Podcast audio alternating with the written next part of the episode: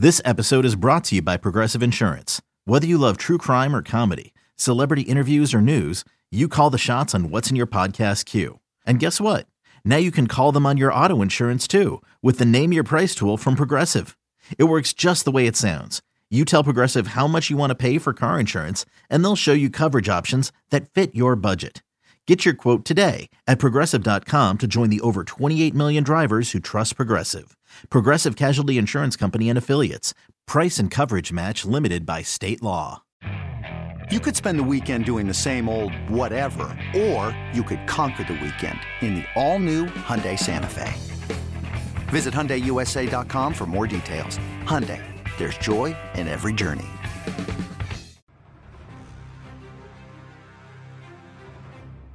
Six, yes, Chuckster. these stats hear me, and I'm not trying to. Thanks for people putting it. These stats mean absolutely nothing Why, why do you say that? because the next three months, that number 18, they are the scariest thing on that board right there.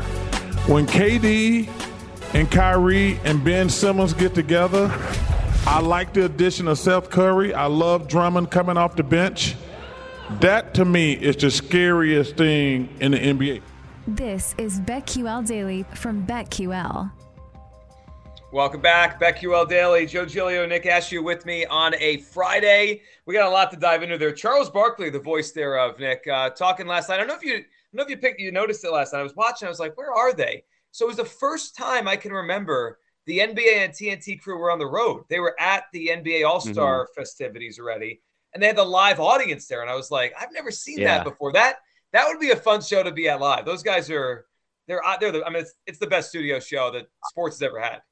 Oh, I, they're not only they're fantastic, but they're hilarious. And Charles Barkley doesn't care who he pisses off, which I can greatly appreciate. But yeah, I think it's been. I mean, I would assume it's probably been since before the pandemic. Um, I remember years ago in San Antonio, they were there, and Barkley would insult people in San Antonio and get people all upset. So I, it's it's been a long time though. But again, like, doesn't everything feel like a long time over the last Yes. couple of years? If we're being honest, so yeah, it's you get there's something to be said for, especially a show like that that's based so much off of personality and really being loose and having fun, as opposed to a lot of these more structured pre and pro, post game shows, which you know just don't have the same chemistry or the same. In, you don't have the same interest in watching them usually. Right. Uh, having that audience there and having people react makes it even more fun, especially again when you have Charles Barkley there, of course. Yeah, and and there he was propping up the Nets. We, we touched on a little bit in the first segment. Let, let's dive into some NBA futures here. It's kind of a, a good time to to kind of relook at everything at the break. It's kind of a reset for the season here. And um, you look right now, a couple things stand out to me, Nick, when we look at the the odds to win the NBA championship. So right now, the, the two co-favorites, both in the Western Conference, Warriors plus 460, Suns plus 460. You got the Bucks plus 550, Nets six to one, Sixers six, uh, plus 650. So basically, five teams at 650 or, or, or less, kind of all bunched up there. The, the Mhm. first thing that stands out to me, Nick, I don't know how you feel about the Phoenix Suns. I still feel they're being undervalued. They're on pace for 67 wins. And Yes. it's almost like they're just grouped with all these other teams. But I, I think so, at least so far this season, they have shown they're better than everybody else. And I- I think the odds should reflect that. I- I'd have them as the favorite. I don't know. I wouldn't have them at a minus number, but I don't know, maybe plus 250, plus 300. I, I think they should be the clear favorite to win the title. Yet these odds say, yeah, these five teams are all basically the same. I, I I think it has something to do with just the fact that it is the Phoenix Suns, and you don't you don't look at them as a title contender because we're not used to that. We're used to them having a really bad owner and being a team that's bis- been mismanaged ever since you know Steve Nash and Mike D'Antoni left. It's almost like the way I look at DeMar DeRozan, where DeMar DeRozan is putting up the numbers to be considered an MVP, but he's not going to win it because he's DeMar DeRozan and he's been looked at as a fringe All Star for most of his career.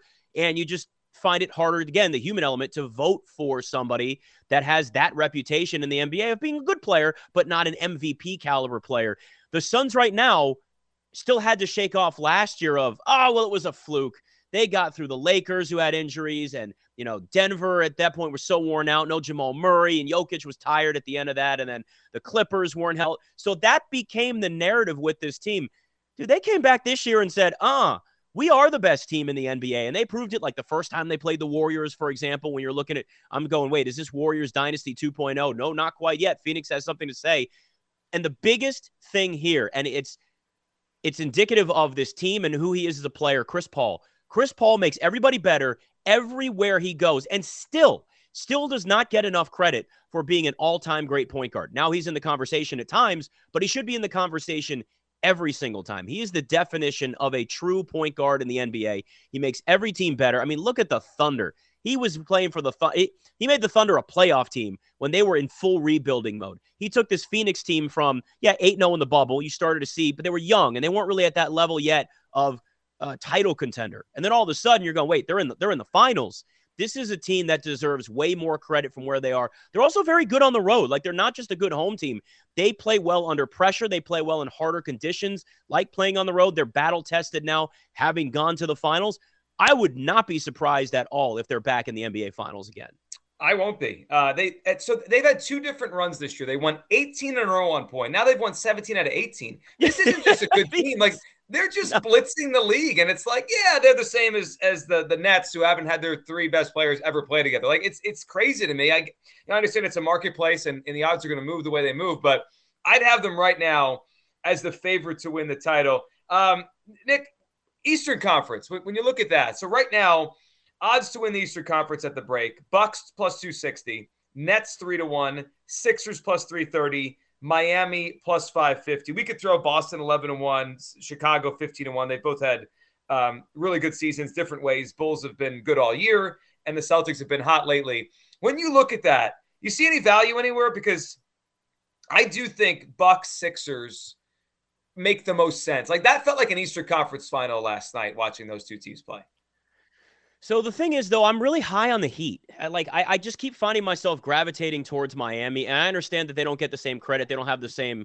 You know, we're obviously going to look at a lot. We talk about the star power in the NBA. Right. The Sixers have that, and you're going, well, James Harden and Joel Embiid, and that wouldn't. The Sixers are now better. You're going to have two stars. If they can obviously develop some chemistry, then that's going to make them a better team. The Nets, if they get all three of them out on the court, they're certainly a better team.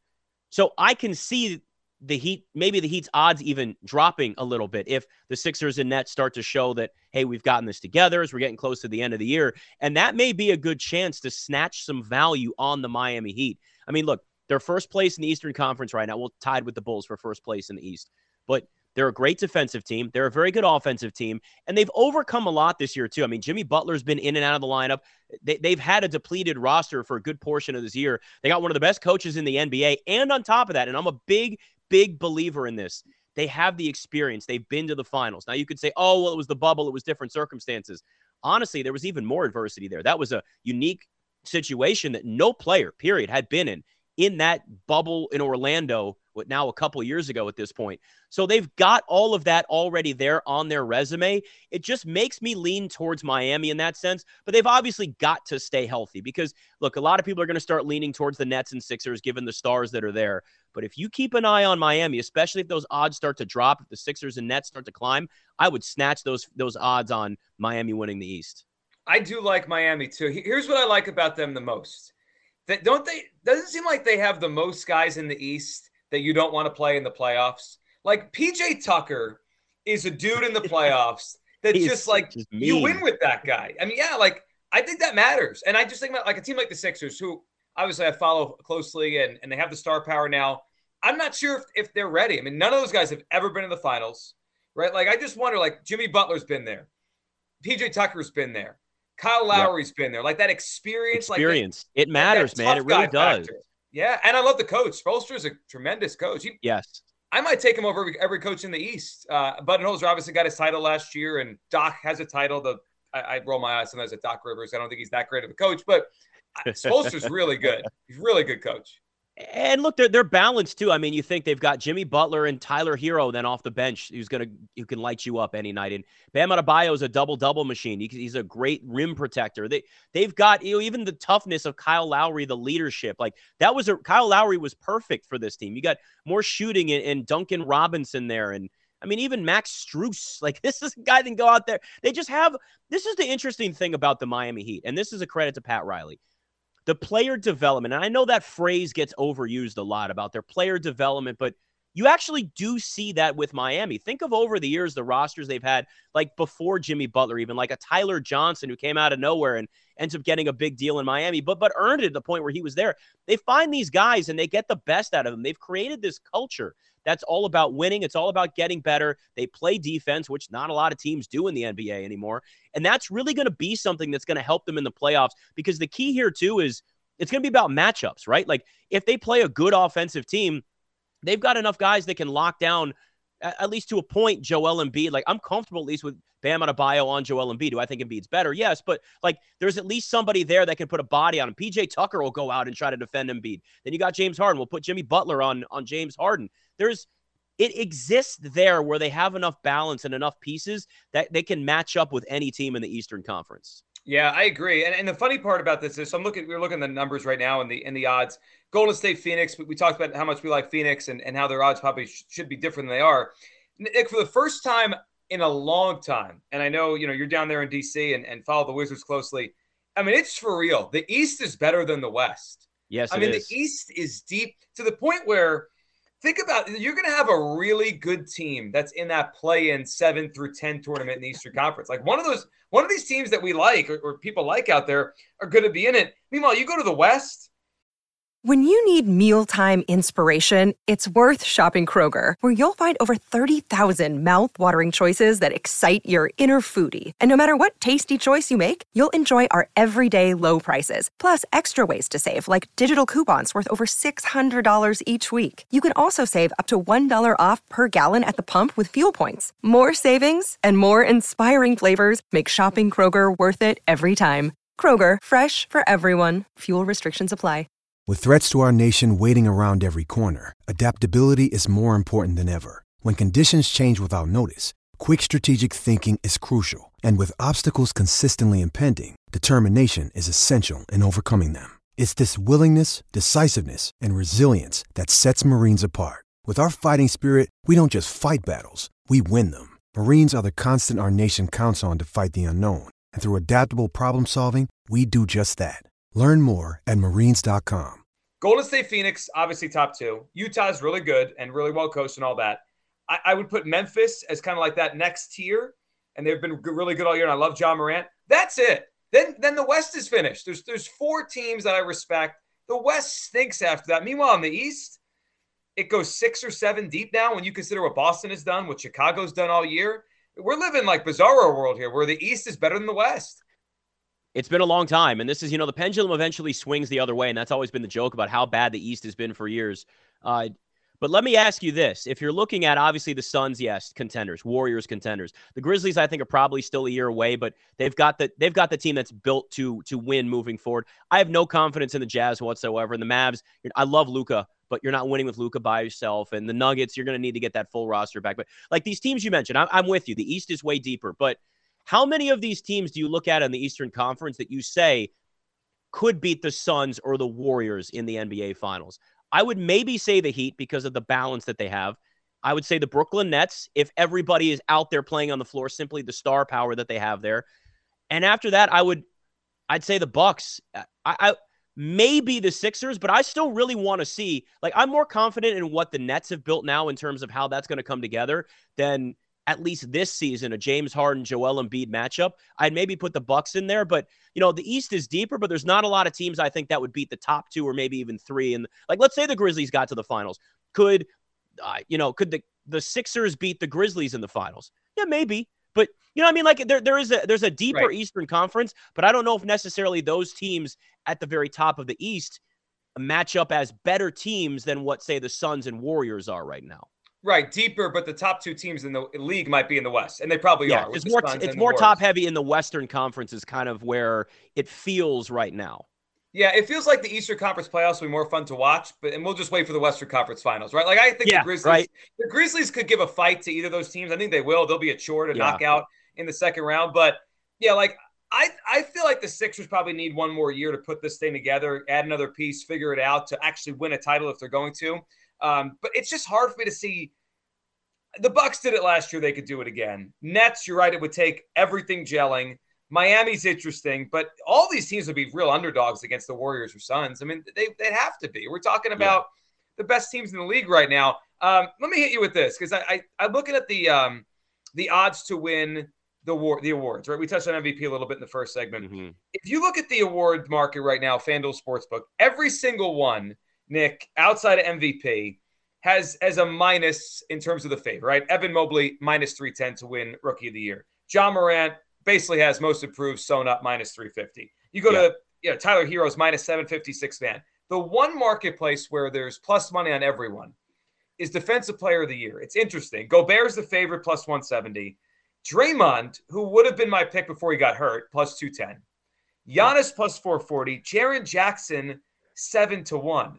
That is, I feel like that's still wide open. Gobert has that, like, uh, we just give it to him every year, but I do like Jaren Jackson. He's been incredible, 7 to 1. And Draymond, if he gets healthy, clearly could could jump back in here. That that's an interesting one.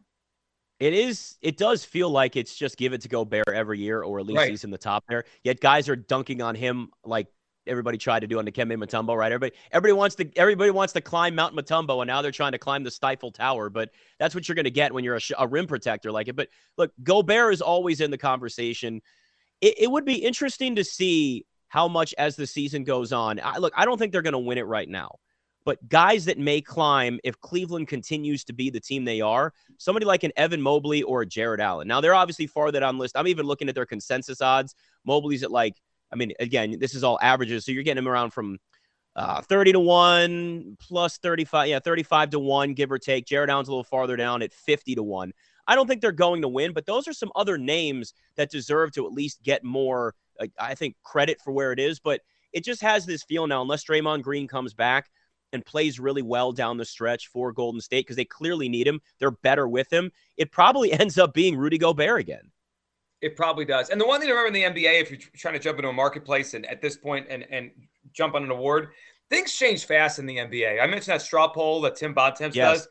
Six weeks ago, it was totally different. Like Steph Curry was the overwhelming favorite for MVP. The NBA, it's like It's the narratives again, fast. right? Like you said, That's it's right. all about the narratives. It's really about the narratives. Right. Someone could go off and, and do well. Someone gets hurt and it changes completely. So if you think there's value, you could jump on it now. We got a lot of hit on in this show, including coming on the other side, a little prop swap on an NBA MVP ticket. What crazy value.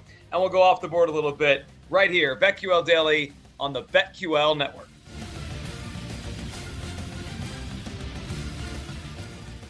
Hey, it's Aaron Hawksworth from BetQL Daily, 9 to noon Eastern. Download the free Odyssey app now to watch and listen to the daily tip, BetQL Daily, You Better You Bet, and BetMGM tonight on the BetQL Network.